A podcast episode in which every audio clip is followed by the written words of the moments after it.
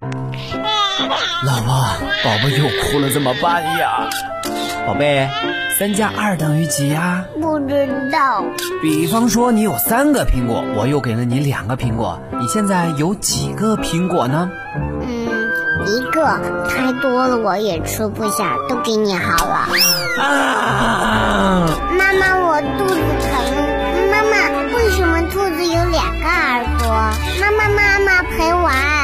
带娃神器，我的育儿好帮手，为你解决带娃烦恼。神器在手，带娃不愁。我是你们的带娃帮手小小。艺术呢，也是宝宝认识和把握这个世界的方式之一，是对世界认识和表达的一种方式。那三岁前呢，宝宝的艺术能力啊，是指宝宝能够在艺术活动中具有初步的感知与体验、创造与表现、反思与评价的能力。但最重要的是能够体验艺术的快乐。艺术培养对宝宝是有非常重要的作用。那有以下几点：一是促进宝宝感官的发展。宝宝随着音乐有节奏的晃动身体，发展了宝宝的节奏感、身体整体的协调性。那绘画能力呢，对于宝宝视觉以及空间能力的发展具有重要的作用。语言表达能力、听觉能力也在宝宝艺术能力的发展中得到了发展。艺术能力与感知能力的发展相辅相成、相互促进。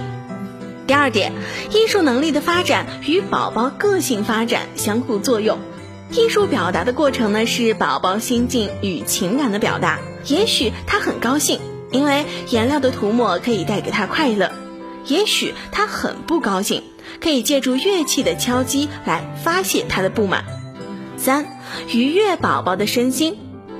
艺术活动最重要的是要给人们审美快乐，让宝宝享受到快乐，才有存在的价值。宝宝图画了一张作品，当他兴致勃勃地拿给爸爸妈妈看时，他带给宝宝的快乐是无法形容的。那好了，今天的节目呢就到这儿。各位宝爸宝妈有什么样的带娃经验，或者说呢有一些在带娃中遇到的有趣的事儿呢，都可以通过添加小小的个人微信来进入到带娃神器交流群中。号码是幺七七九五四二三五九九幺七七九五四二三五九九，我们下期见喽！神器在手，带娃不愁。带娃神器，我的育儿好帮手，为你解读带娃烦恼。